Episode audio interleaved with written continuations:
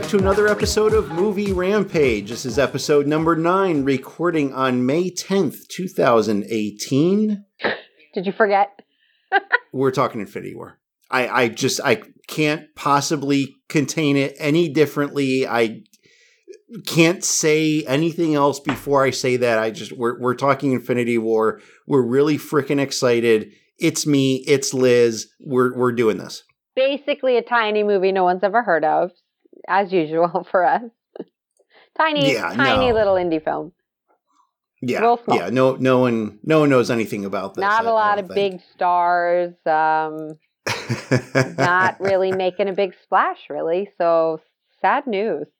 So uh, we're, of course, not the only show, um, but not just on the Random Chatter Network, but like anywhere, uh, who is talking about this movie. So we are quite honored that you have also chosen our podcast to hear our take on Infinity War.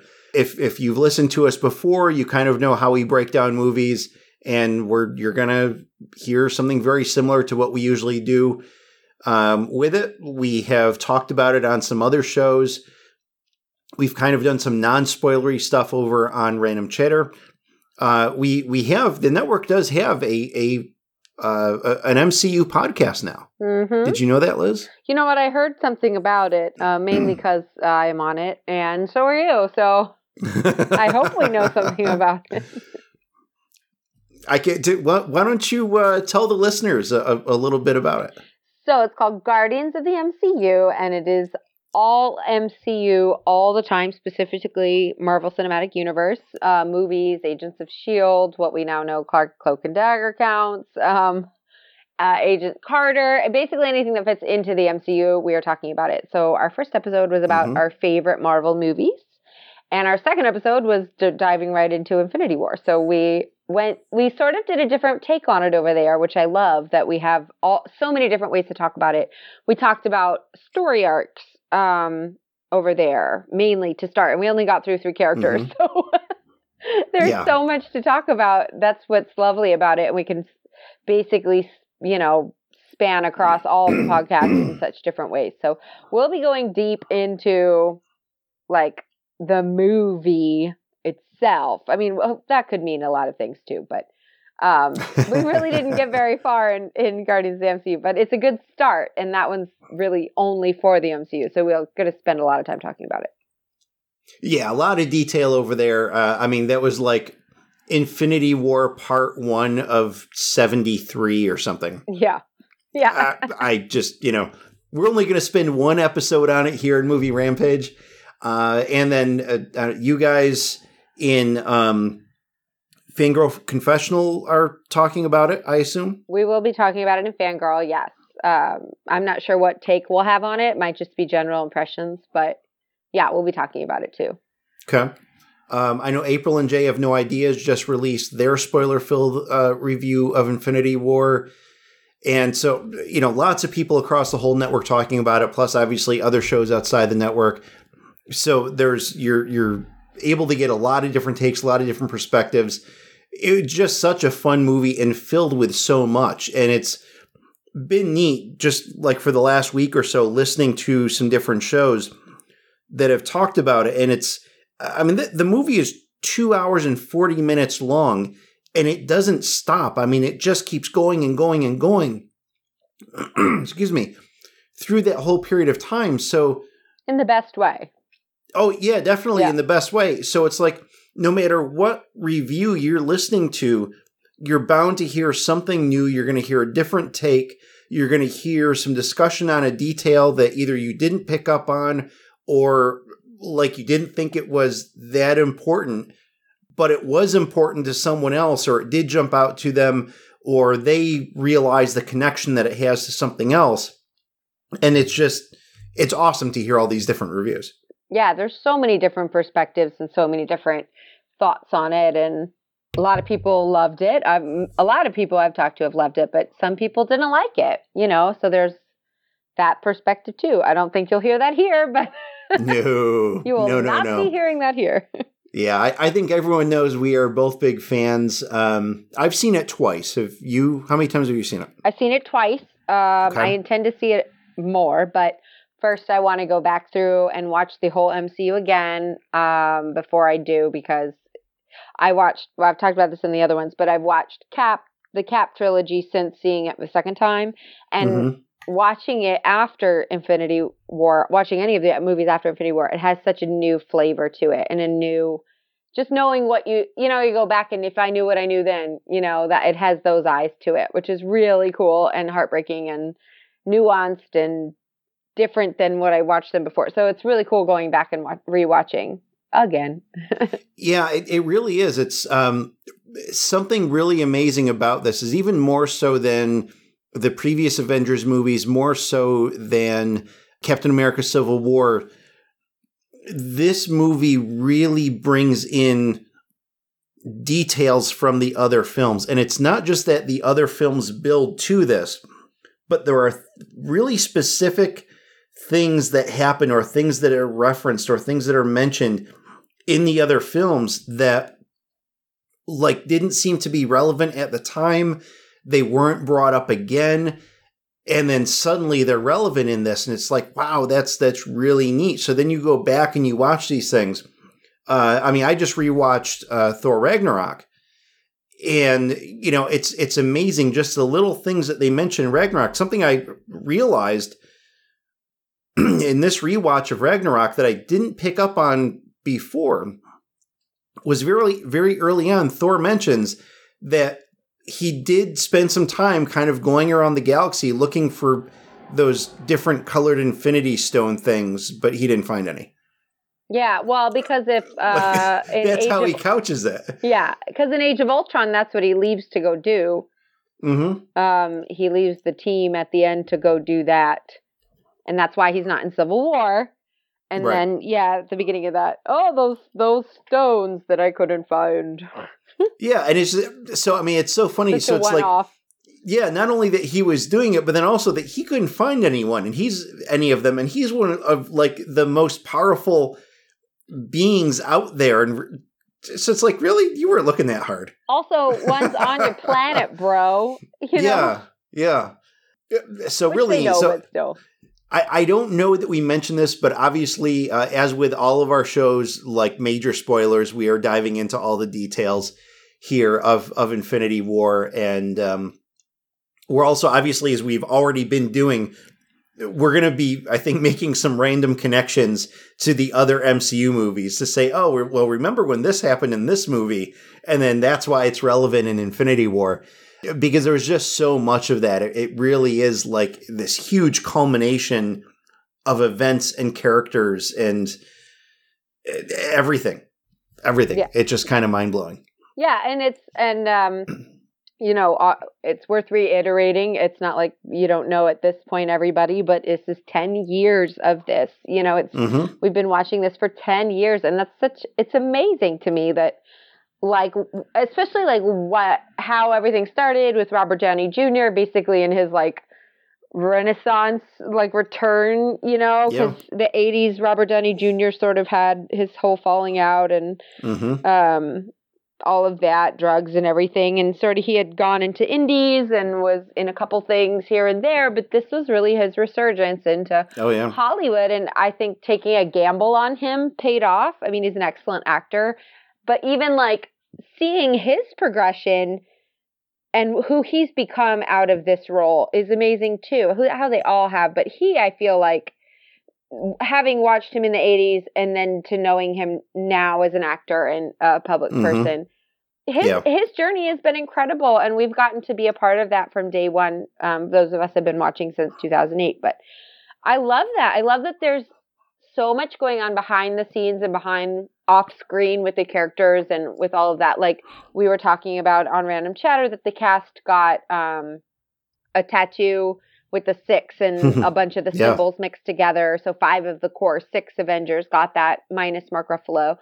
And that that just goes to show how much this means to them as much as it means to us, which is really cool to see and such and so unique, I think, in Hollywood because it's business and it's work, but this has become a family and we feel that. That's why we that's why we feel this way about the Marvel universe, why I do.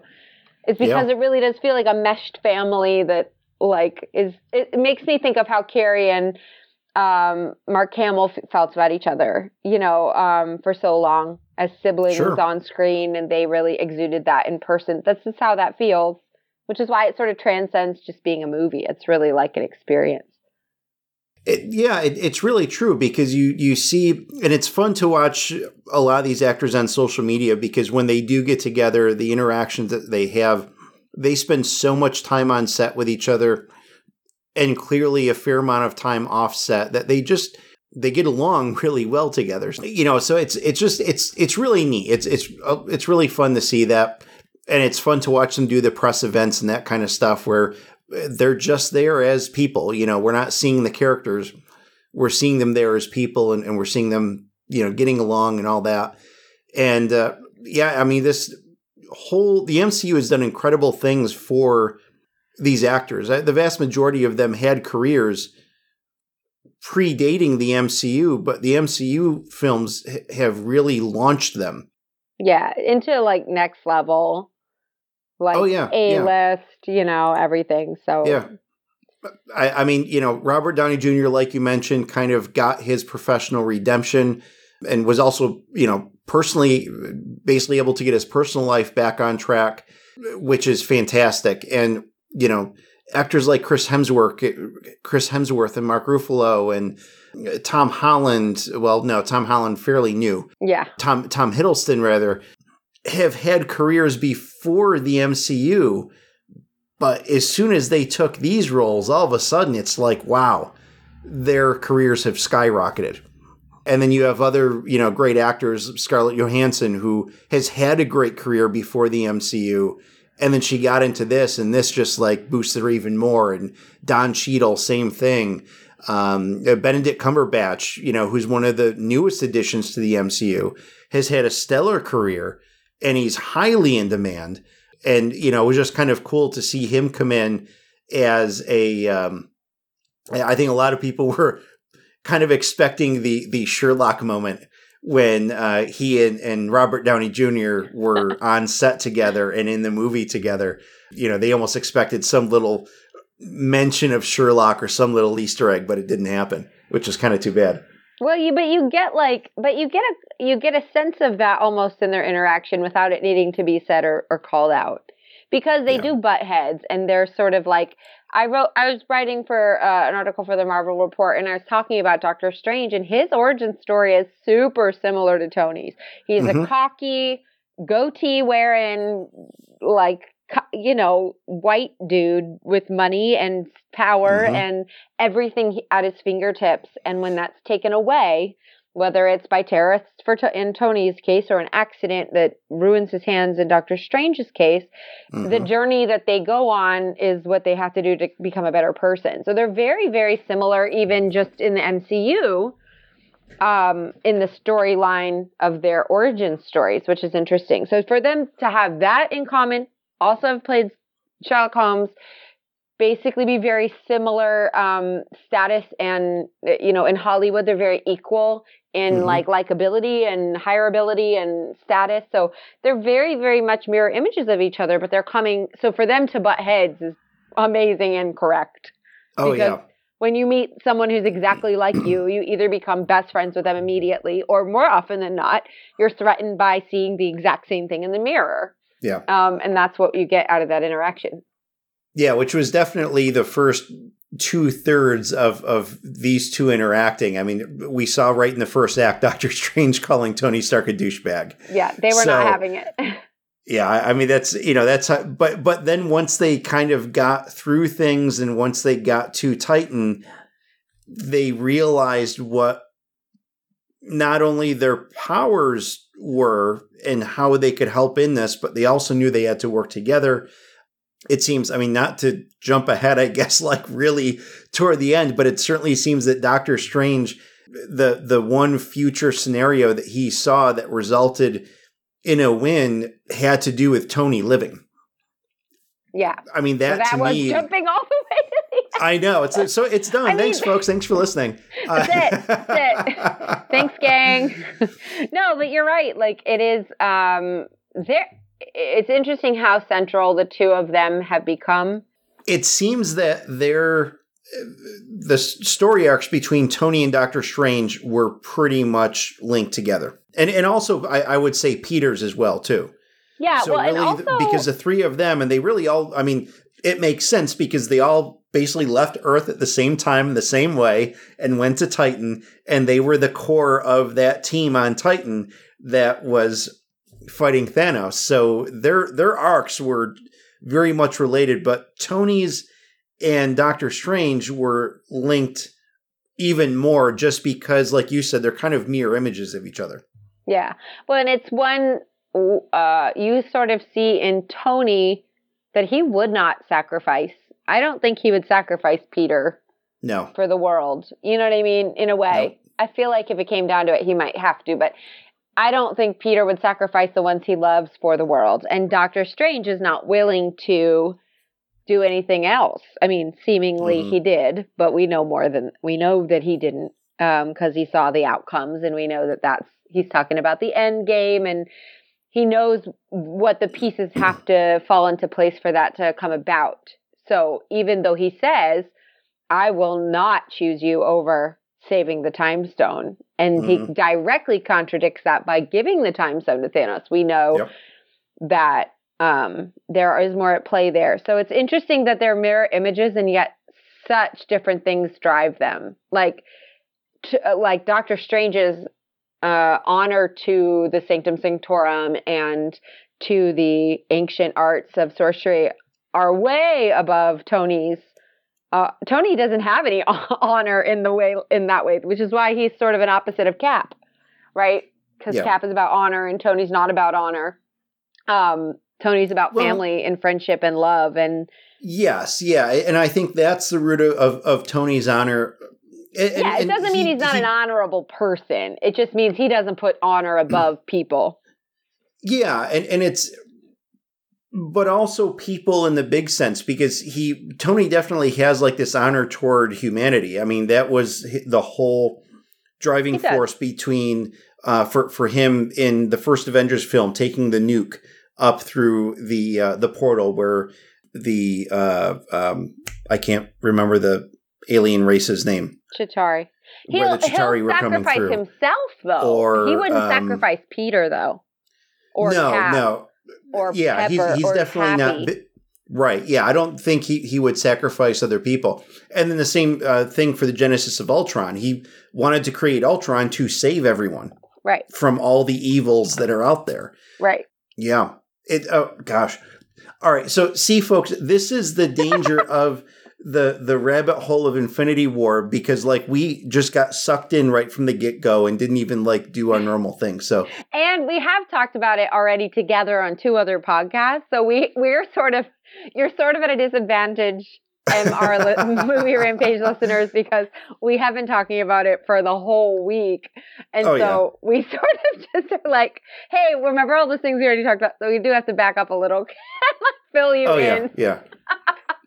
And then between like Twitter and texting and Discord, Liz and I have been talking about it since like the day after. We have like seven platforms in which we communicate on, and we just, Yeah. it's like a continued conversation between all of them.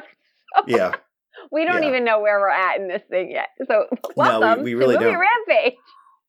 So, um, so real quick here, kind of going to what we usually do. Uh, ratings: Rotten Tomatoes, eighty-four percent from the critics. That's that's quite a drop. When it first came out, I thought it was like 96, 97. Yeah, you said it was real high, real high. Yeah, it, Which it is- was I pretty mean, high. It's always got to level out a little.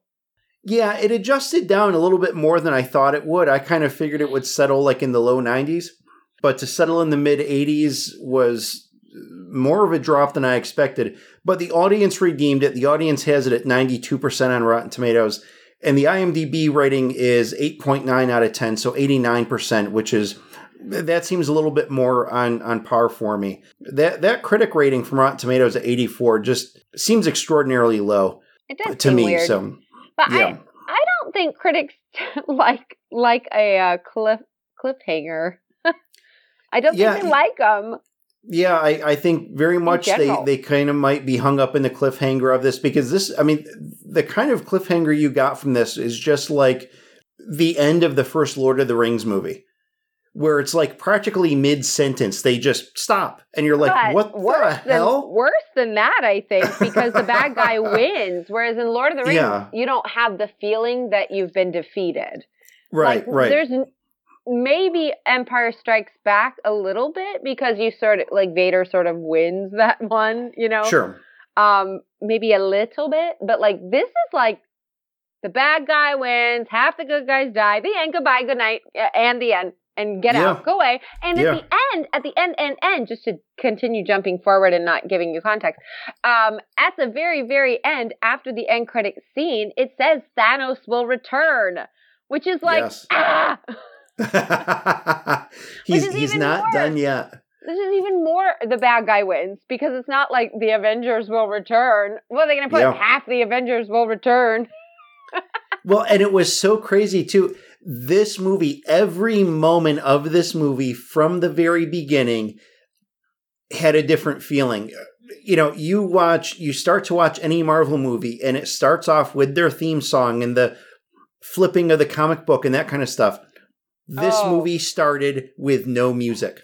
Oh, This Well, movie started silently, and then it goes into the uh, the Asgardian ship, where Ah. like there's just death and destruction everywhere, and it, it's like this movie was dead ass serious. There was no messing around in this movie. I mean they they went right into it. It was freaking dark, and it was menacing, and it was. I mean, you're on the edge of your seat just wait constantly like it's one thing after another you don't have to wait for something bad to happen because it's just one thing after another after another they had a really bad freaking day yeah, they really don't hold back from that very beginning. That part was like I was like, oh, oh no, no, we're not, we're not getting any like lead in. It's straight at the end of Thor Ragnarok when you see um, Thanos' ship Yep. meet the Asgardian ship. That's where we're basically like ten minutes later is where we're starting when everything's Exa- gone to hell. yeah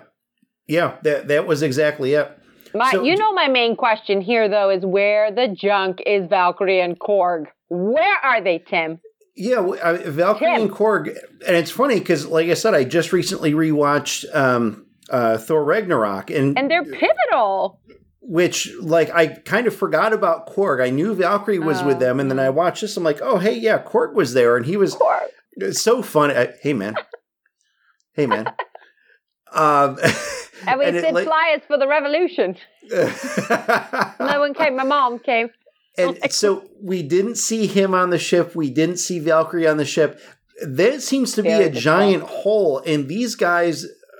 The, the folks who do the MCU films don't miss that kind of stuff. No, they don't. So- they do not. I'm seriously wondering what in the world happened to them. Unless it's on purpose, like like they couldn't get Lady Sif. You know, they couldn't get her for um for Thor two because she was filming. So they basically or for for Thor Ragnarok. Sorry, for Thor Ragnarok. Be- because she was filming Blind Spot. So they basically wrote Jaimie Alexander out. Now that was purposeful. They don't just like accidentally this, you know, brand new movie because the last time we saw Lady Sif was in The Dark World. So with Right. enough time between you're like, all right, well, I get that she hasn't played a pivotal role, but like the, uh, Valkyrie and Korg were like in the the next to last movie. They were like right before Black Panther. They played a huge part Yeah. And we're so widely accepted and beloved. Like what?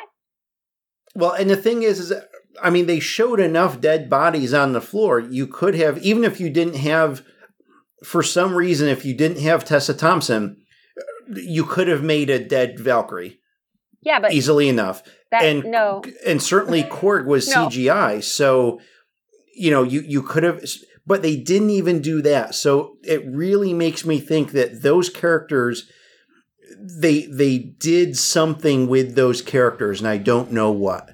Now the interesting thing is is, is that the ship. Oh, Go ahead. So I just I just read um, the Russo brothers confirmed that half of the Asgardians are dead and half escaped, meaning Korg and Valkyrie have to have been with the half that escaped. Okay, but they were all on the same ship together. But it but it was Weren't cut they? in half. If you look at the very beginning, there it's like two floating pieces. Oh, okay. So that's right. that's what I'm getting just from googling like where the junk was Valkyrie. Apparently, he answered it in a um. It's there's a tweet. I'm gonna tag you guys on it. So if you want to see it, it's on Twitter. It's tagged to um movie rampage and to Tim's and to mine. So you'll find it. It's in there. So Okay. it looks like that's what he's saying. I'm hoping I'm gonna send it to you. This Okay. is real time, you guys. This is happening in real time. That's right. so so hopefully then in in Avengers 4 we will see both of them return, which would be fantastic. They like better, better. Um so let's see. Uh, Uh directed by the Russo brothers Anthony and Joe. Screenplay was written by Christopher Markus and Stephen McFeely. Uh, both of these guys have done a handful of other MCU films. And we also found out that there were some of the other writers and directors of the other films who did also do some writing. They were uncredited with some of the writing that they did in this. Uh, but when you take, um, uh, oh gosh, Guardians uh, writer and director. James Gunn. Yes, thank you. Uh, James Gunn actually wrote the dialogue for the Guardians characters in this movie because Yeah, they're which kind I of. love. I do. I love that. They're they're basically his characters. I mean, he he he obviously didn't create them in the comics. Uh, We don't mean to to take credit away from the comic creation, Right. but in terms of the films themselves, in terms of the MCU, he created these characters. He brought them to life. He's written their voices so very clearly and accurately. Exactly, exactly. So it was so great that he did that here in Infinity War because I mean, we I think we've all seen in different movies when they do sequels and they change directors, they change writers, and you see a character that appears in more than one movie, and you're like, wow, this character is like changed.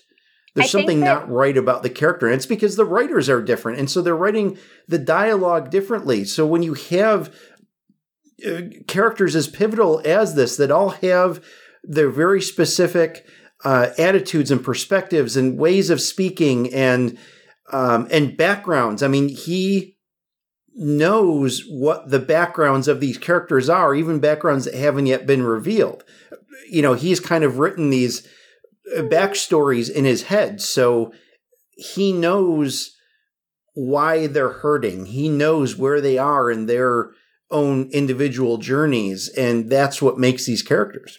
And I think one of the best examples of um, changing uh, voices of characters would be from would be jo- this is from his own, but like Joss Whedon between Avengers one and Avengers two, like he really had their voices in the first one, and I feel like in Age of Ultron he lost them a little. So to have the continuity, I mean that's from the same director, you Mhm. know, and then eh, you know that's a weird example because it is the same person but but that can show that even the same person can lose a voice but to have somebody True. have such a clear vision and have enacted it so wonderfully um I wish that if we had had more from Wakanda and Black Panther, that they would have had Ryan Coogler come in and write for them as well. Like I, w- what I would have loved, and this is too many cooks in the kitchen, of course, but like Jon Favreau come on in there writing for Iron Man because his like Iron Man one is like king of the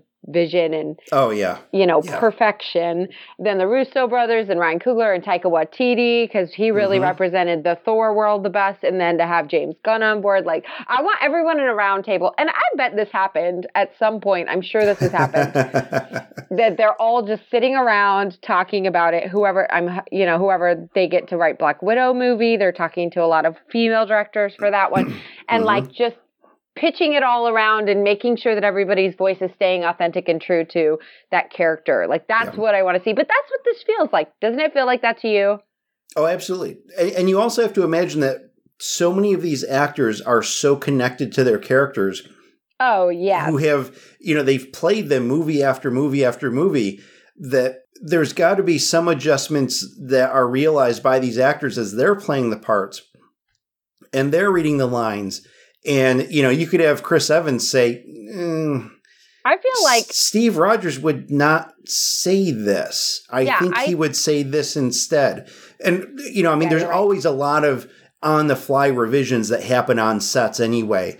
And so I would definitely think that some of these actors uh, would if if it really jumped out at them, they would say, "Yeah, no, that that doesn't fit my character. That doesn't feel right." I think definitely with Robert Downey Jr., Chris Evans, and um, with Scarlett Johansson. I think the Mhm. three of them, um, because Ruffalo came in a little later to the game because he, you know, he wasn't in the first Hulk movie. Although he's he's clearly has the voice down as well. But I feel like the three of them out of all of them, and I'm only cutting Thor out because his voice changed drastically in So much. Ragnarok. And Yeah. so he he uh, I think that he understands the character, but the characters change so much that Yeah. it, it isn't the same as what we what we were first introduced to in Thor one. So um, his is a different example, and Hawkeye is sort of all over the place. But Yeah. I think Natasha, Steve, and and um, Tony, the the actors really have a key in on who they are, the vision that the directors that have created them have come up with. Uh, probably from talking to Stan and creators of the comic books behind the scenes for years and years and years, Mhm. and really representing them so well and being embraced so much by the fans that we trust the actor with the character Yeah. um, that their voices have just really sh- shown through it. I think you're right. I think that they probably had a lot of say and buy-in, and and just like, would they really do this? Is this accurate to the character? Even with so many cooks in the kitchen, um, Mhm. I think Yeah. that you know their input was probably hugely key to this because they just know they just know them now. They're like friends. And you hear that in interviews with them when they're talking about the character. It's like the, it's like someone they know. It's like a person Yeah. that they're friends with or that they know, which is cool. So, gosh, I mean, there's so much to talk about with this movie because there are so many major characters, and I know we're just not going to hit it all. Um, one question that's kind of come i- into my head that I don't think we've talked about in any of the other shows, and that I really haven't heard in other reviews. Obviously, we've we've lost a lot Uh, in Infinity War. There's so much loss. Which was the one that seemed to be? What was the one that you felt the most? What was the biggest loss to you? um, Gamora's 100% for me was just earth shattering, even though Mhm. I knew it was coming. Like I could see it coming. That Yeah. didn't that Yeah. didn't diminish the impact that it had Mm-hmm. when she didn't see it coming, which I really expected her to because she's sort of one step ahead of people, warrior woman who like knows what's going to happen before it happens sort of. So for her not to have seen that coming. Well, it, it's interesting because they definitely did telegraph it to the audience, but a lot. from yeah. from the character spe- perspective, from Gamora's perspective, she was raised with such. I, I mean, probably at the very best, she would think that it was tough love, but largely, she always, you know, Thanos always seemed to be very driven by what it was that you know by this goal by what it was that he wanted to do. And that she was just a a tool to accomplish that. So she she probably never felt loved um so it probably was a surprise to her. Really. but, well you, you know i mean it's it's interesting. I i bet that thanos did genuinely have an affection for her. I mean he raised her from a little girl regardless of what his intentions were. But it's funny because uh, like in a couple scenes before that soulstone scene where he threw her off the cliff they're um they're they're on his ship and they're talking about the uh, his throne Yeah. and she says I, I always hated that chair and he says i know but i always wanted to i eventually wanted to see you in it yeah. you know so like he was grooming her to eventually take his place to be his successor and so there's a certain amount of of love or something like it that you have to have for that person that you're going to groom like that. But she never felt that. She never viewed it that way. Um, he he kept those feelings very close for him. Um, so it just it wasn't very obvious. Yeah. I for me that's like a that's like a bigger conversation about like abusers and Yes. the, abused and is it really love that they're being given? Because it's not. Right. It's a twisted mm, Mhm. horrible version of that and so not only did she never know what love looked like the thing that he showed her wasn't even a you know isn't even close which is Yeah. which adds such beautiful texture to her relationship with peter Mm-hmm. and her relationship with the Guardians because being raised that way, her relationship with Nebula, which is one of my favorite parts about Mm. Guardians 2, is a real strength between these two daughters who of this abuser and them coming together like and realizing that they've made enemies out of each other Right. when the enemy that they've been faced with is the person who says that he is, loves them by making them stronger whatever that means Yeah. so there's like a lot of arguments of Thanos and his his showing of love, but I Mhm. I would argue that I would never call it love, and that in fact by doing what he did, he made it harder for them to ever even experience love in other ways. That's a bigger conversation, but I mean. I love the shading of that, especially in our time right now of Me Too and all the stuff that's happening. That for me took on like a really different um I don't know, it just had such a different shade to it, uh, the way that they present it, which I thought they did a really good job with. Mm-hmm. I don't like it was weird because a lot of times with abusers, you like are given the sympathetic, oh, but they were beaten as a kid, so don't you feel a little bad for them? And you sort of get that with Thanos. You sort of like are given this sort of sob story of why we you know, he's got great motivation. He wants to save half of the what? Right. Like okay. I don't know. That that to me was really an interesting conversation starter for this movie being bigger than just like that's a huge theme to deal oh, with. It, oh, it really is because I mean, fundamentally, Thanos' motivations are are altruistic. He wants to save the the galaxy. I mean, it's it's it's par- particular to Earth. He wants to save humanity, but you know, all all races and all planets. But it's his implementation which is so morally corrupt and twisted. Um, it, it's it's obviously completely not acceptable.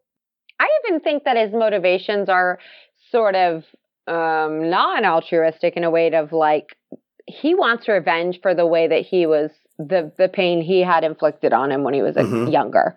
He wants revenge and retribution for that, and this is his way of making sure it doesn't happen to others. Sure. But like this is his way of balancing for himself, which is a selfish motivation in action. And you can Well- see it in both ways, but for me it really was like he wants he wants the balance scales balance for himself. Oh yeah, and and he is because it's not only a power play for him; it's also him. Kind of, it's a.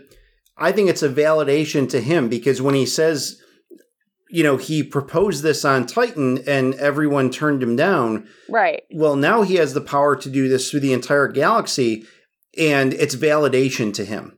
Right. And it's It's validation to his idea that well, you know what, I I couldn't do it on my planet because I was outvoted, but I'll do it around the galaxy because I have power that no and no one can stop me, and I'm going to save people. right. And, and it's I'm this gonna prove- most selfish selfish like thing. Yeah, because he's going to prove others wrong, even though the the people who he's proving wrong are already dead.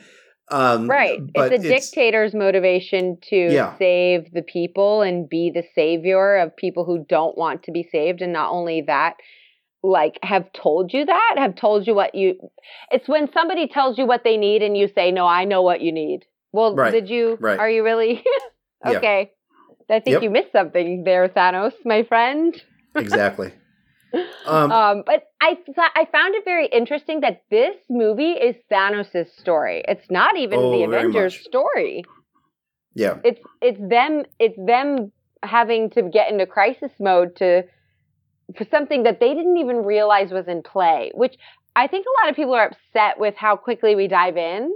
I loved that about it because I felt that Thanos was this overwhelming presence since Avengers, you know, and Mhm. so they've really set those pieces into motion for us to feel that, and they, but the, but the Avengers haven't, and so why would they?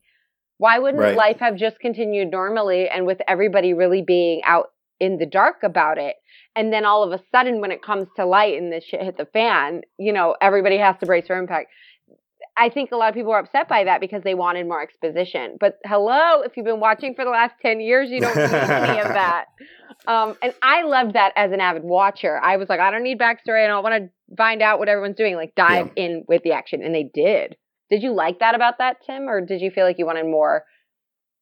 You know, it's kind of both. And it's, it's one of those things where you have to balance what's acceptable in a movie. Um, with two and to hours kind of 40 minutes yeah, exactly. and to, and to kind of keep that action moving along versus wow, you know, there is this this gap of information that I do want to know more about, but I'm okay that it was in the movie. If you give me eh, maybe a comic or a graphic novel or something like that in the future that will fill that gap. Star Wars does that yeah, insanely well. You know, there's there's there's novels and graphic novels and comics and animated series and all sorts of stuff that are filling gaps in in in within Star Wars. And I'd like to see because like one of the things to me that happened prior to this movie was that Thanos and um, the uh, uh, the Black Order attacked Xandar to get the Power Stone. Yes. And so we don't see that. There's only just this brief mention that, yep, he attacked Xandar, he got the Power Stone, and that's that. So presumably he killed half the people on Xandar. Yeah. Because that's his MO. He never leaves a planet without killing half the people. Nova Corps. So yeah, the the, the Nova Corps got got you know Glenn Close. uh, no. they got carved in half, and and and all the the citizens of of Xandar. Um, so having that power stone is then obviously what uh, enabled him to beat the absolute snot out of Hulk. And one thing I thought was really cool through the movie, through the entire movie, was that whenever Thanos was using the powers of a particular gem, you would see that gem on the gauntlet get brighter. Yes, I liked that too. I, I did too. That was like this nice little indication of like he's consciously activating a particular power. Yeah. And, you know, so when he's fighting back against Hulk, that purple gem is is glowing bright and he's just pounding him and pounding him and pounding him. And, you know, that that was a real significant moment where we see Hulk, who in the comics, uh, at least strength wise, not looking at other powers, but strength wise, Hulk is regarded as the strongest hero. Yeah. And for Thanos to just treat him like a rag doll, like Hulk does with anyone else, is is pretty significant. Yeah. Ooh, sorry. and, and then I, I, mean, basically going from that same um, from that same scene on the Asgardian ship, for me, the biggest loss that I felt in the movie was losing Loki.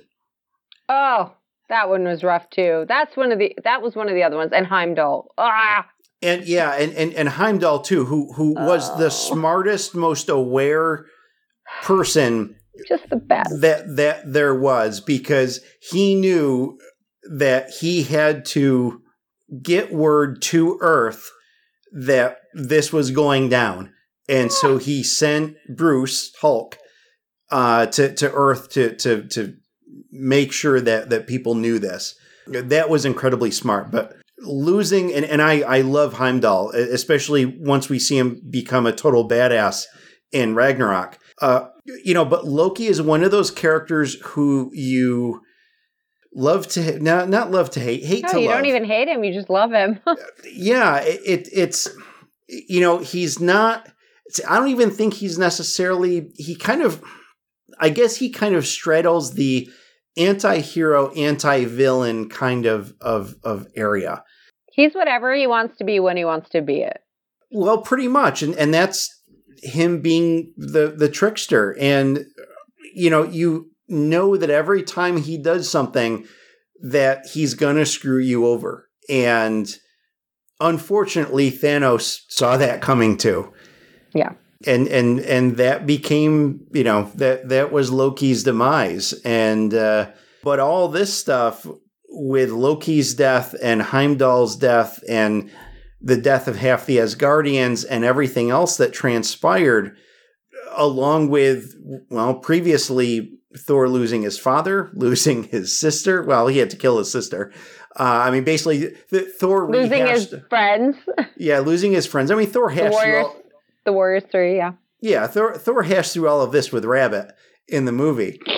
It's the best. It's the best. But uh, you know, Thor experienced a tremendous amount of loss. So for him in the end of, of toward the end of this movie to become the absolute badass that he was. Like next level character. Oh yeah, yeah. It was no surprise. It was absolutely I mean, no surprise. Especially given that like after Thor 2, I was like, meh, if he if they didn't bring back Thor, or whatever. And yeah. then Ragnarok really, I was like, oh, okay, he, he is awesome now. He is uh, like unforgettable, awesome. And then this movie with Stormbreaker and everything, I was like, okay, he is yeah. like in the top five. No one beats Cap. That's just never going to happen. But he is yeah. like up there in like just mind blowingly good. Um, but that does bring us to like sort of the two levels of deaths that they created because they mm-hmm. have like these permanent deaths uh, as far as we know, um, in Loki, Heimdall, Gamora, and Vision, who die prior to Thanos getting all of the stones. And then you have all of these deaths that occur when he gets the stones and he enacts his vision of wanting to disappear half of the population. So we lose um, Black Panther and we lose Peter and we lose all of the Guardians except for Rocket. Um, we lose um, Bucky and we lose Sam and we lose like everybody. Yeah. Um, and now, we're basically left with the original MCU Avengers and Rocket and Rocket and Nebula and who, Nebula. Who, yes, like because Doctor Strange disappears. Yeah, and then of course at the end we see the very end credit scene. We see um, uh, I almost called her Robin from Maria Hill. um, Robin yeah. Sparkles Maria Hill and Sam Jackson or Nick Fury. Um, Mother. And they and they yeah, that part was awesome. and they also disappear. Now Lou was saying Lou from uh, on Random Chatter, we talk with him weekly. Um, he was saying that that made the deaths not really feel permanent for him because we know that Black Panther's getting another movie and the Guardians have Guardians 3 and Spider-Man has Spider-Man 2. Mm-hmm. So there was like a lack of permanence because like no no no you're not going to get rid of T'Challa. He just made you a billion billion trillion million dollars. Like there's sure. just there's just no way. You know that. So did that did that lose anything for you Tim because it was still really impactful for me. Yeah, no, it didn't lose anything for me. It was still very impactful. I mean, yes, when we kind of bridge the movie universe to real life, we we know those things. Like you said, all those other movies that are coming out, we those are known things. So we know eventually that these characters are going to be resurrected somehow. Also, quite honestly, if if you have read or at least are somewhat familiar with the story in the comics for the Infinity Gauntlet, you know that these characters are also brought back too um, because basically the exact same thing happens in Infinity Gauntlet. Well, and also, like we were saying, Doctor Strange had the time stone and went ahead and saw what would happen. And when he said, We're in the end game now, you know that he's not just, Oh, I accidentally gave it up because I wanted to save you, Tony. Like, yeah. that's just not it. um, but I will say that, like, the two that really, really got me, Buck, uh, Black Panther surprised me. Um, but yeah, I was that, surprised like, by that too. So surprised. The two that, like, really like wrenched my heart were Peter and with disappearing in front of Tony mm-hmm. and Bucky disappearing in front of Cap because mm-hmm. those two relationships um, have played such a key role. And Spider Man's is newer, obviously, but from the moment that he came into Civil War and the way that and the way that like Tony has taken him under his wing and really been like a mentor and sort of a father figure to him um that part was just heartbreaking and seeing yeah. like how peter felt he had left to- he had let tony down in the midst of that and then for cap to see bucky disappear when everything cap's done since first avenger is been to try to save bucky whether it's from the nazis whether it's on the train or whether it's from himself mm-hmm. um so to see everything that he's been working for basically disappear in front of his eyes and for him to look so defeated just Oh, that part just broke my heart, and I was like, Yeah. "That's my boyfriend. Now, My boyfriend needs me." now I don't know what Zoe Saldana's contract uh, looks like, but I know. I'm thinking that Gamora is gonna kind of also be lumped in with the people who were disappeared, if you were, Well, she- because her death was associated with Thanos getting the Soul Stone. Well, and we see her as a kid in the soul plane. We Right. sort of see her interacting with Thanos afterwards, which sort Yeah. of gives you the thought. Although, how powerful! I mean, I don't want her to be gone. I would be very upset. Oh, I don't either. Her performance was next level good. Yeah, Like and I love where- Gamora. I think Oh. Gamora is a great character, and she's had a really great journey from being, you know, her first appearance in the first Guardians, where basically she was this stoic badass assassin, and through her relationship with the other Guardians, Coming family, eh, real yeah, family. and and and and also her more romantic relationship with with Quill, she's really she's loosened up, and so like in the be- toward the beginning of this movie, as as you know, of course, we usually see the Guardians. There's there's music playing. And Gamora's there singing along with the music and tapping her foot, and that kind of, like we from the first movie we would never see that. She's like, "What? What's? What, why would I dance? No, I'm not going to dance." um she was totally not into it but here she's just she's gotten looser she's gotten more comfortable she's kind of found herself and Yeah.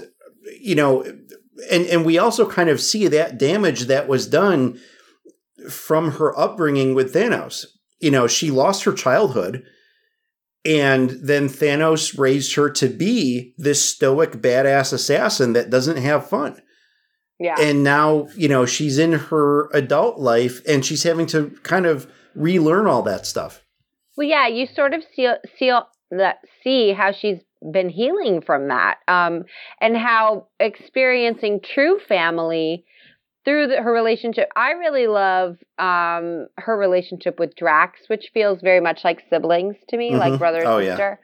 Um, and how they've really created, uh, you know, baby Groot and adolescent Groot to sort of be the kid of everybody, and yep Drax to be like her brother and Gamora and P- Quill to have the relationship and then Quill and Rocket to be like brothers. So they've really set the whole thing up to be this amazingly I feel like Drax is sort of like a weird uncle to Peter. That's like the relationship I see for them.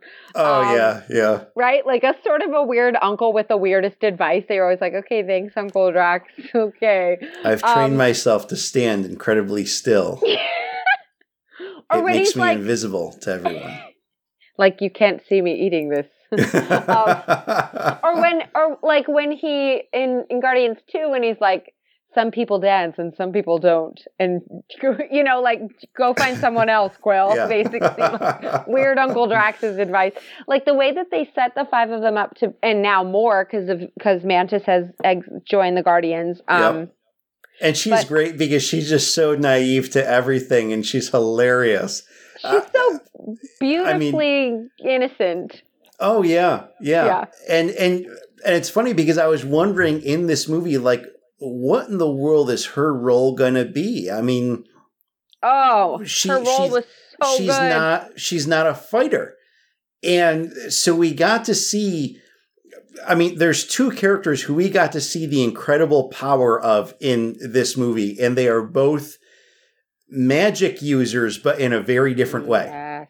Oh, yes, that was amazing. you know i mean we got to see and and like that's one of the greatest things to me of these group movies uh these ensemble movies is that not just seeing all these characters and seeing them interact but seeing them use their powers together in a cooperative fashion yes. so like with Doctor Strange, particularly on Titan, the big thing for him, and he did a number of different things, but the thing that was used the most was his portals.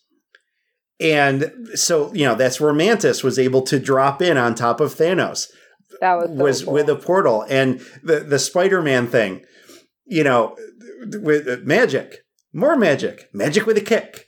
Yeah. and as he's just popping in and out of portals, and Quill did it, and I think probably everyone or almost everyone who was there did it. Well, But then on really- Earth, oh, go ahead. I was going to say it really highlights them working together, which is I think what everybody was waiting to see is how do their powers interact, Yes. and so to see them work in that way in context, and you see it, and so continue on Earth. You see it on Earth too. Yeah. And uh, you know, you you certainly see a lot of that. I mean, and it was great that it was kind of everything was built around T'Challa and and his forces. Mm. Uh the Dora Milaje, the um uh, uh M'Baku's tribe and Shuri and her tech. and Shuri and it, yeah, so all these different things kind of came together, and then all the Avengers and, and other folks who came into it just kind of pigeonholed in. Uh, you know, really interesting. We saw Bruce Banner fighting. That was awesome You know, I in the Hulkbuster. in the Hulkbuster, which was just so appropriate. And uh, and you know, so we got to see him fight, and and largely he wasn't that effective, but he did kind of figure out some cool stuff. Um, Hulk apparently has been scared out of his ass, and he's not going to come out. I love the parts where he's like, "No," and he's like, "What do you mean, no?" and you know, unfortunately, I I think the writers very intentionally had to keep Wanda out of stuff because she, just like Doctor Strange, is insanely powerful. And if she was out on the battlefield more, you would have.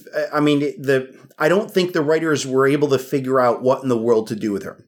So I think they had to hold her back with Vision for as long as they did.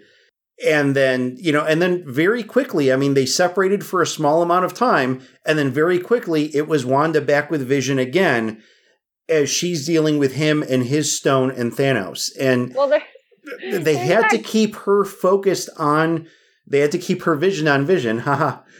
um, just be, I mean, she is just so crazy powerful. And I think, unfortunately, the writers had to figure out a way around that. Well, I think they did a good job. The romance between Vision and Wanda sort of sets it up for her to want to protect him. And since her Mm-hmm. Yeah. powers come from an Infinity Stone, it would make sense that she would use them to destroy an Infinity Stone. And the other thing that I loved is when Okoye was like, "Why has she been up there the whole time?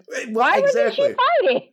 And it's funny that they they, do it out. acknowledge that in the movie. Yeah. Yeah. Yeah. Um, because seriously, I mean, she her- and it's and it's neat because her powers and Strange's powers are very very different. And I'm hoping at some point in the future of the MCU, the two of them are going to come together because I want to see Ooh. you know, for as much as I want to see like Tony and Shuri talk about tech stuff, I want to see Strange and Scarlet Witch talk about magic stuff. Or the fact that they both there's both Infinity Stone powers, like he, you know, his Time Stone power and and the sorcery, and hers is directed with the um, Mind Stone. Yeah, You know, her powers come from the Mind Stone, originally, yeah, yeah. right? So it's Um, interesting to see that dynamic play out between them. There's a there. What other pairings are you looking for? Because okay, so I saw a YouTube video that said like one of the reasons why we we know that it isn't the end and that we're going to get what we want is that it's Avengers and we never had that epic like huge sweeping shot of everybody, right? We didn't see Tony and Cap's reunion. We didn't see the big circle shot of all the Avengers fighting or all the Guardians, which we've gotten in every other big Yep. crossover movie. Even Thor Ragnarok, you have that shot of them on the bridge Mhm. with the four with the Revengers. Um, and and the YouTube video was like, uh, so don't think we're not going to get that. We will. We just haven't got it yet. And so like that leads us to think that we'll have the chance to see some pairings that we haven't seen yet. So what are you looking forward to seeing? That's jumping ahead, I know, but I but I can't stop thinking about like I want Shuri and Peter Parker in a room.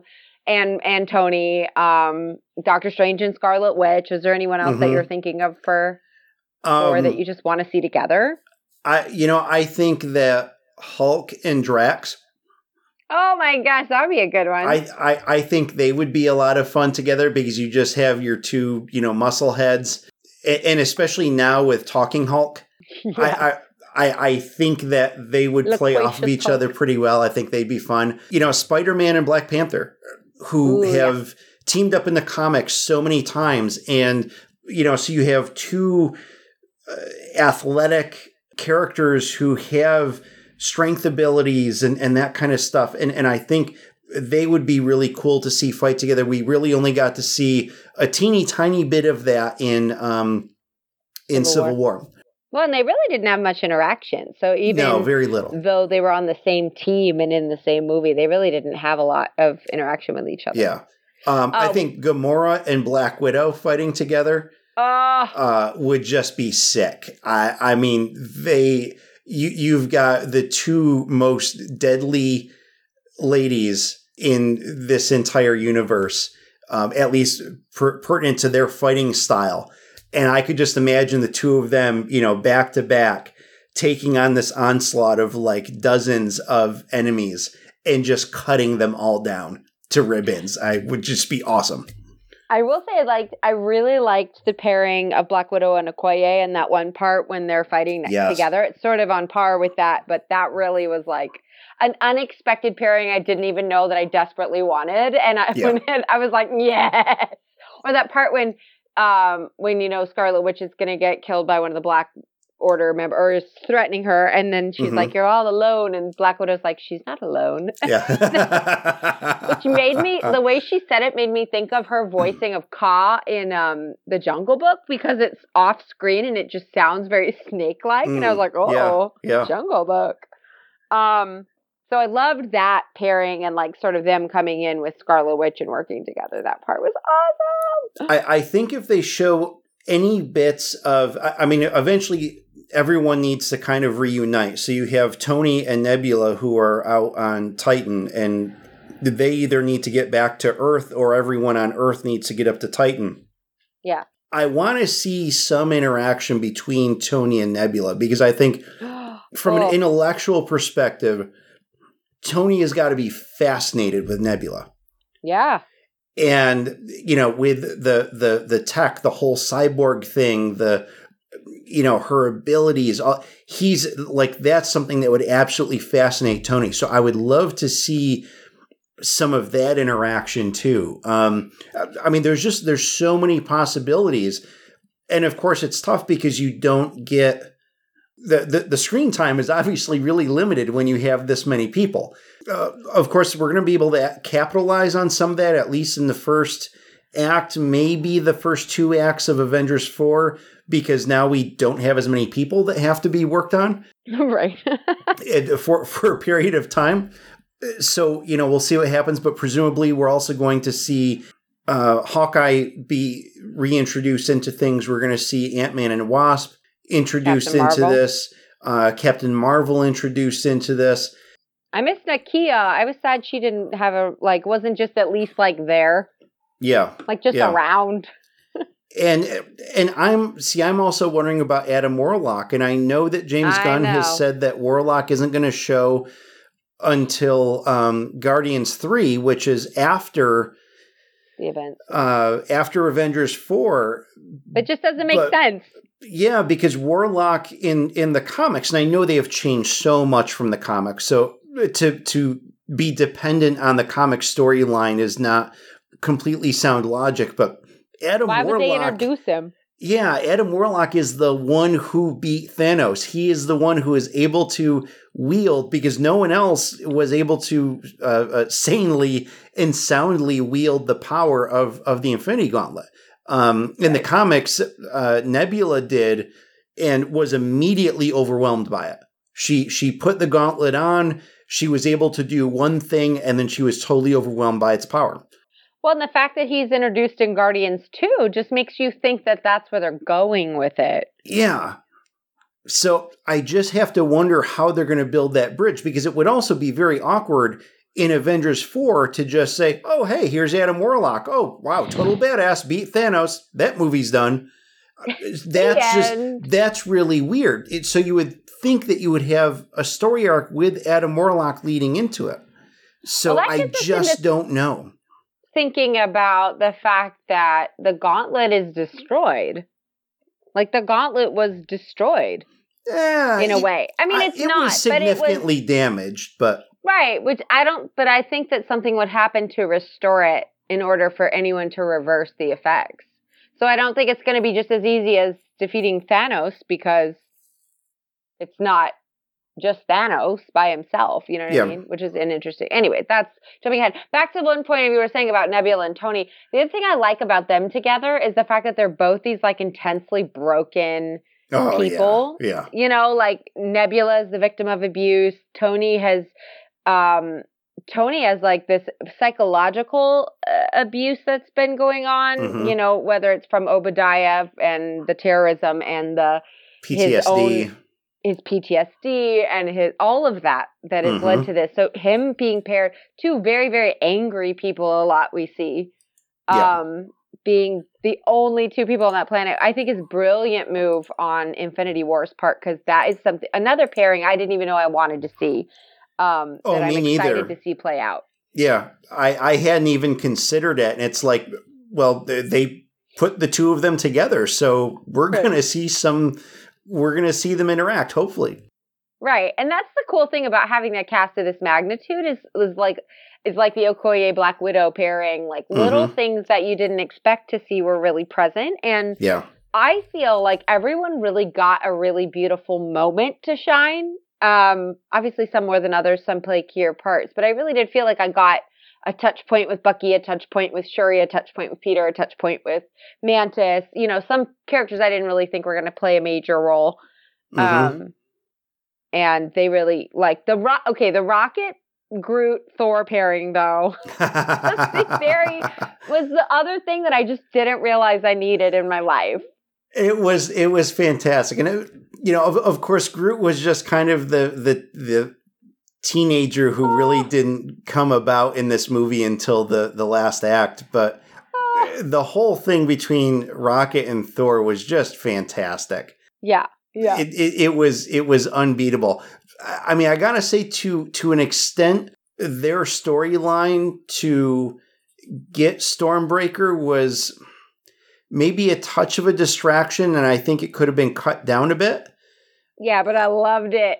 And oh yeah, I I, I loved it too. So you know, I mean, I, and I was gonna ask before we and we do need to start wrapping up the episode, but I was gonna ask like what were your favorite and least favorite things from the movie, and and I I think that Oh, that gosh. particular storyline, and it's not that I didn't like it. But I just didn't like it as much as the rest of the movie, and I thought it could have been tweaked a little bit. Um, that whole Thor Rocket Groot trip for for Stormbreaker just it it it needed to be tweaked a little bit for me or maybe cut down. I think that was probably my least favorite part of the movie. Um, and again, that's not to say I didn't like it because I did like it and I thought it was great and the interaction was just hilarious. But and the use of Peter Dinklage in there was as like a giant.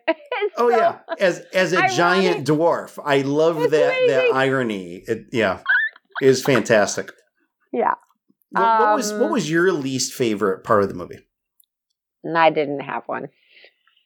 Mm. other than the heartbreaking part, other than not okay, other than um no Valkyrie or Korg. Um, I think the lack of characters for me was like it left me just being like, where are they? Where's Nakia? She'd be Mhm. here with T'Challa. It's just she wouldn't not be here.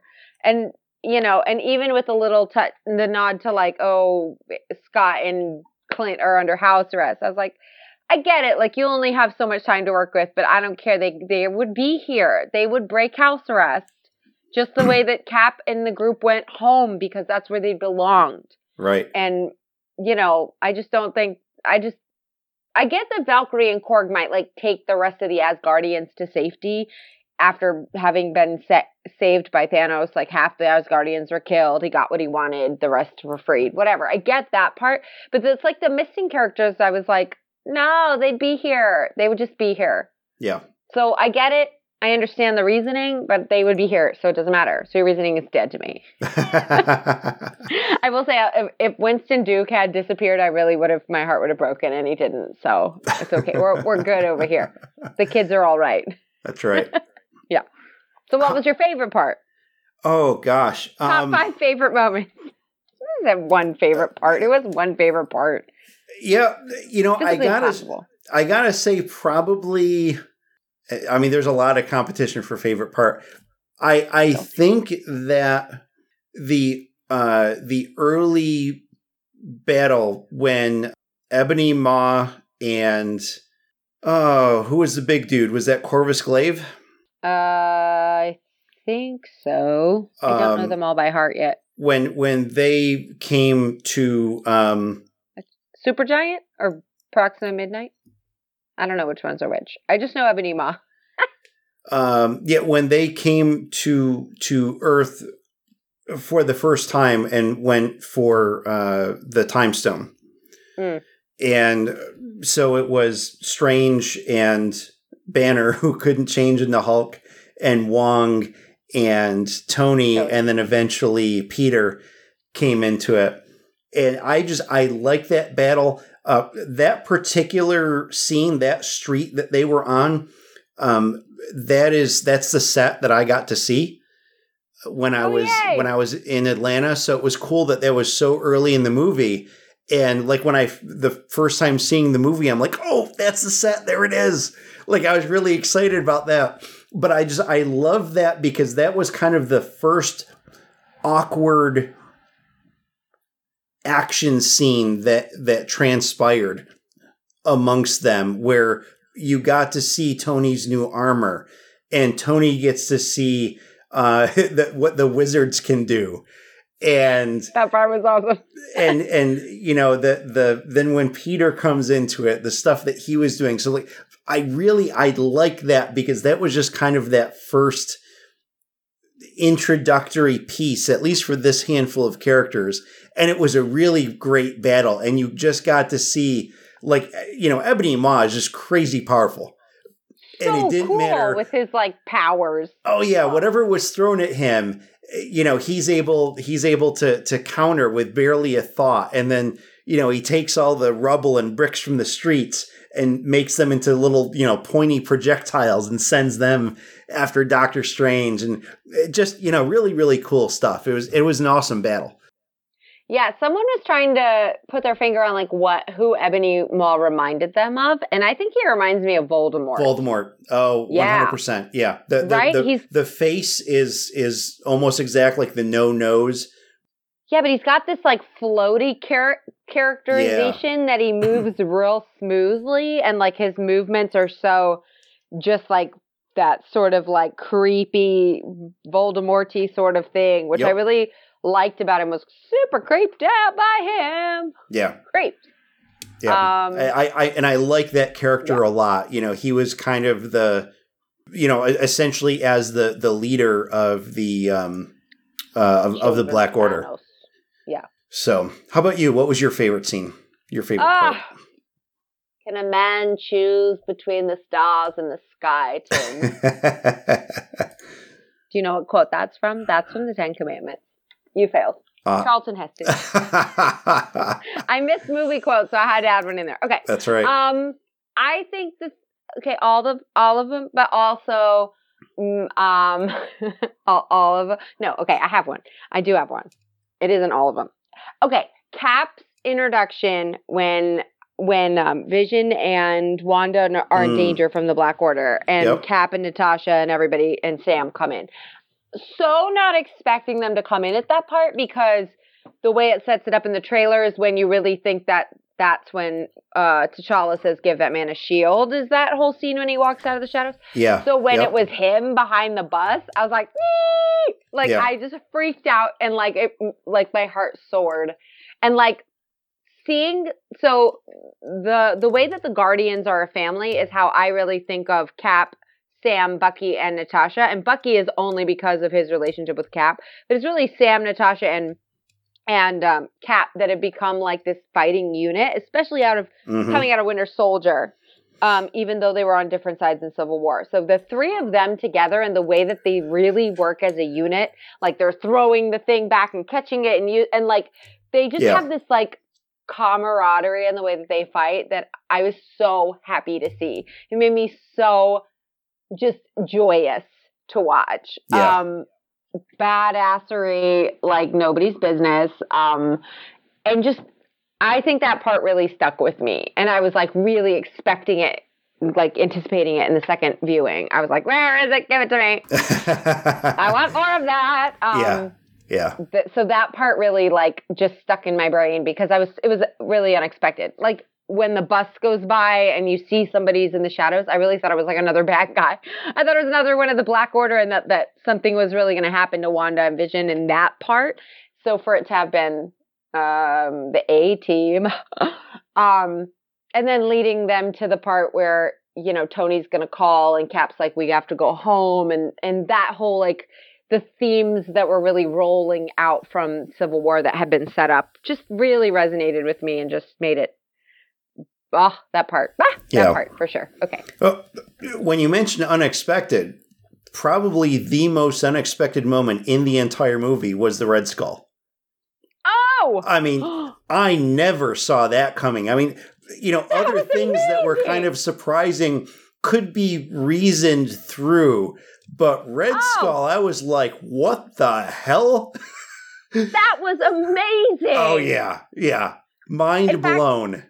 Yeah when i went back and watched cap one like right afterwards i was watching it with my my niece and nephew in california and their mom hmm and i was like you guys pay attention i can't say anything i don't want to ruin it but pay attention to everyone Yeah. it's really important That was like that was Wow. mind blowingly crazy. Like, and, and it was great being in you know the night of the premiere, packed theater, super fans oh who you know we're all clapping and cheering and everything at, at the right points through the movie. And when that happens, like everyone in the room was like, "What?"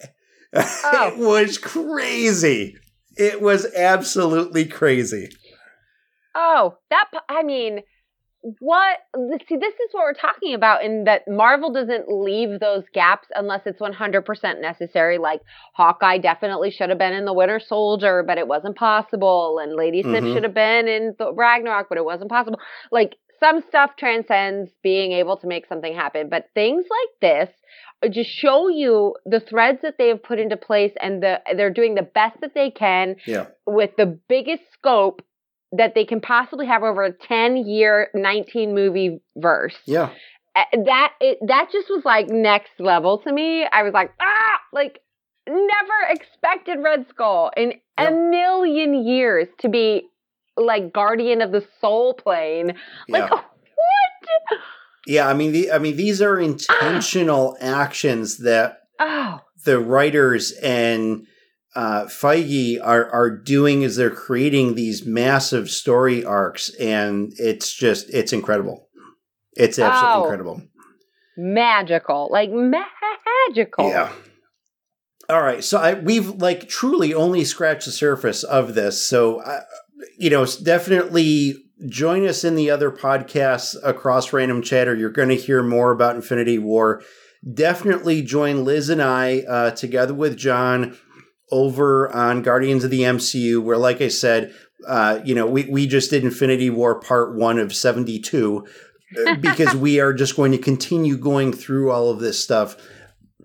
And, and, it, it's neat that as we're now like three weeks or so past the movie, we're getting little tidbits on social media. You know, James Gunn talks about what Groot's you know last words were to Rocket, and um, you know little revelations here and there by the writers and the directors and the producers of little things and giving us hints and filling in little gaps. And it's just it's just incredible to see how all this stuff pulls together and takes shape. So there's always going to be a lot to talk about. And uh, yeah I, I i liz and i both plugged guardians of the mcu quite a bit on this show because that's what it's you know we're talking infinity war here and we're going to talk a lot of infinity war there so yeah yeah I, I- we just we can't really will say, I can't say more about it. I don't know. Yeah. No, we really will be diving in across different platforms. I mean, it's just there's just so much to unpack, and we can only uh, we're trying to keep them to an hour for you guys, but we can definitely go longer. we to scratch the surface. Yeah, Tim is right. Like we will be, and and me, you know, social media will definitely be talking about it too. Yeah. Yeah. Elizabeth. Yeah. Come on. Final thoughts? No, you you I'm not doing. I can't. Uh, You have to. A thousand. these a are million. the damn rules. A million trillion billion. That's that's not part of this. Ten Chris Evans faces You're you're mine. you have to do a letter grade or you have to do number scale or something like that that is reasonable and accepted by everyone in the world. A plus plus plus. Crazy. All Three right. pluses. That hey, I gave you a letter, Mister. Twelve million and an A plus plus plus equals.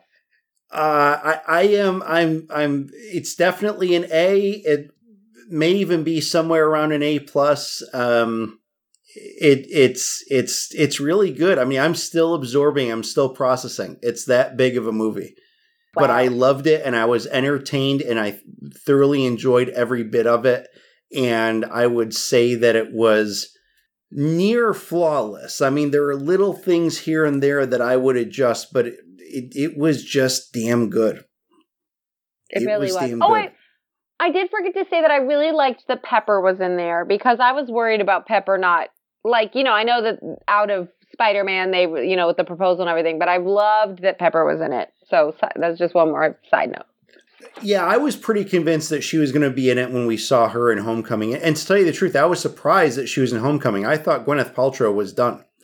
I know, well, especially after um, Civil War when they've broken up and Yeah. you know things aren't good. But uh, final thing before we close off is that I really feel like they did a lot of these really beautiful, quieter moments, like the moment when Tony's talking about his dream about having kids with Pepper, hmm um, or like between Gamora and Peter, even though they break it with humor. There's a lot, lot of beautiful, beautiful moments, or like even Thor really talking about what Loki meant to him to Rocket. Like you Yeah. really get the sense for the loss and the feelings that are existing. It's not just a big actiony rock'em sock'em movie. It's there's these intimate moments between characters too, which I really love. So that's just my final thoughts about it. Yeah. Yeah, no, you're there's there's so much depth to this and there's so much to talk about. So much. Uh, so folks, we're real excited. We're also real excited about our next episode, uh, which is going to be on Solo, a Star Wars story. And the premiere is literally happening tonight. Every my entire feed is just like everybody at the solo premiere. Apparently, the Millennium Falcon was like blocking Hollywood Boulevard. Yes, yes. Um, it was like parked in the middle of Hollywood Boulevard, so there everyone's at the premiere. So I'm getting jazzed to talk Star Wars, even though I'm not particularly. I don't know how I feel about Solo, but I'm excited to talk about it. I, I'm excited for the you know for the story. I think the story will be fine. Um, but what excites me the most is kind of the continued world building of the Star Wars universe and the new aliens and the new ships and you know just kind of expanding upon the the, the stuff that we have and the stuff that we know. And I think it will also be a fun movie. If anything, it's just going to be fun. Um, I'm not looking for a super serious movie this isn't going to have the weight of Rogue One. It's it's. I think it's just going to be a fun movie. Uh, well, I'm sure it will have its serious moments. I'm just looking to have a good time with it. So it's interesting because I'm not. This is a movie that, uh, as a really big Star Wars fan, I don't expect to get really Star Warsy about. Yeah, no, If- that's if- how I feel, that- which is why I'm conflicted. Yeah, like if that makes any sense, I I just I want to go and watch it and have a good time. I'm actually going to Star Wars Galactic Nights at Disney that weekend, so it's going to be like all Star Wars that weekend. Oh yeah, It's going to be pretty big. That'll that should be a lot of fun. That should be a Yeah. lot of fun. So, so that'll yeah, be our next one. yeah, so that's going to be our next show.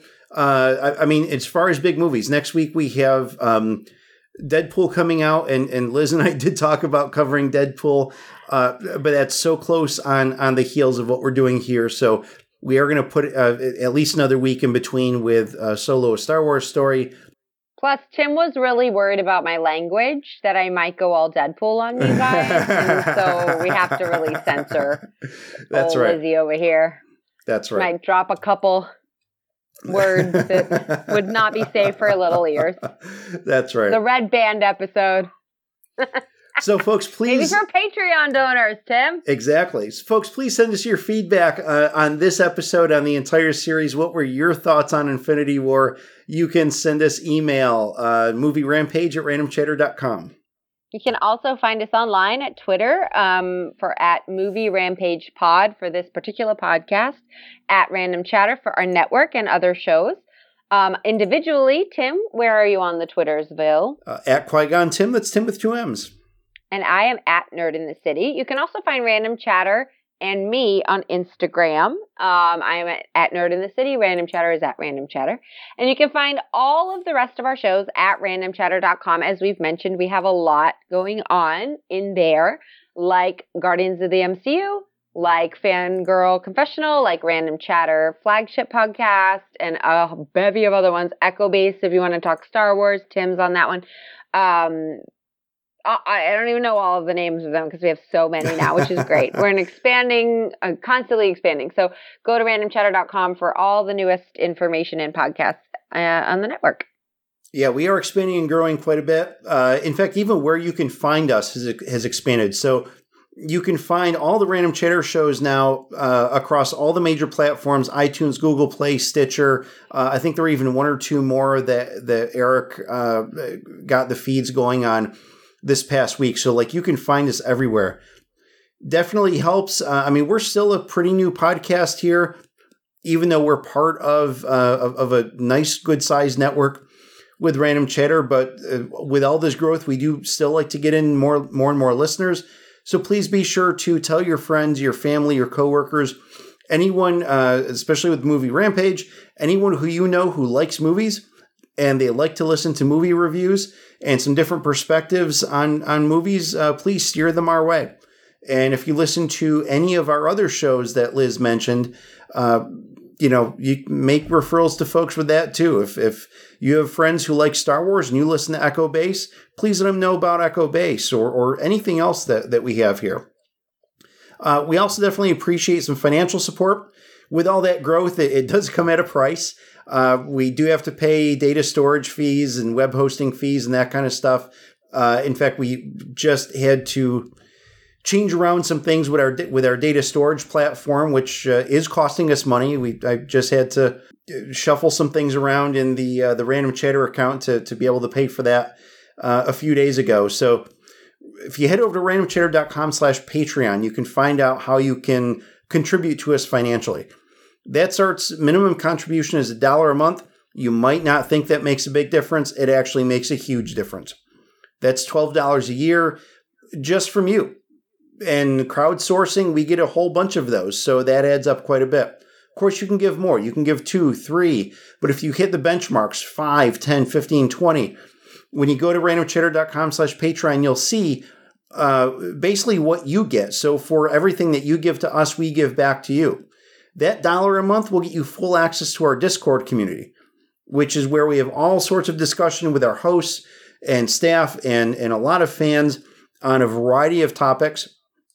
Uh, we do have a public lobby out there, so that's open to anyone. If you go to randomchatter.com slash discord, you can join us in our public lobby. We also just recently expanded that to all of our show specific chat rooms. So, for example, we have a, a chat room in there uh, for rain for movie Rampage. So if you want to talk about our latest episode, you'll have free and open access to that. Uh, or for Random Chatter or for Fangirl Confessional, you can go into any of those rooms. If you want to see any of the other stuff that we have going on, which we're talking about very specific movies, we're talking about TV shows, uh, we're talking about pets, we're talking about food, we're talking about all sorts of things. We have spoiler rooms, we have non spoiler rooms. It's cra- there's like over 50 rooms in there, I think. Um, that dollar a month will get you access to all of that. If you contribute more, you get to the 5, the 10, the 15. Not only do you get the Discord access, but you will also get access to exclusive content. You'll be able to participate in certain things with hosts. Uh, we, we occasionally do hosted events and we bring fans into them.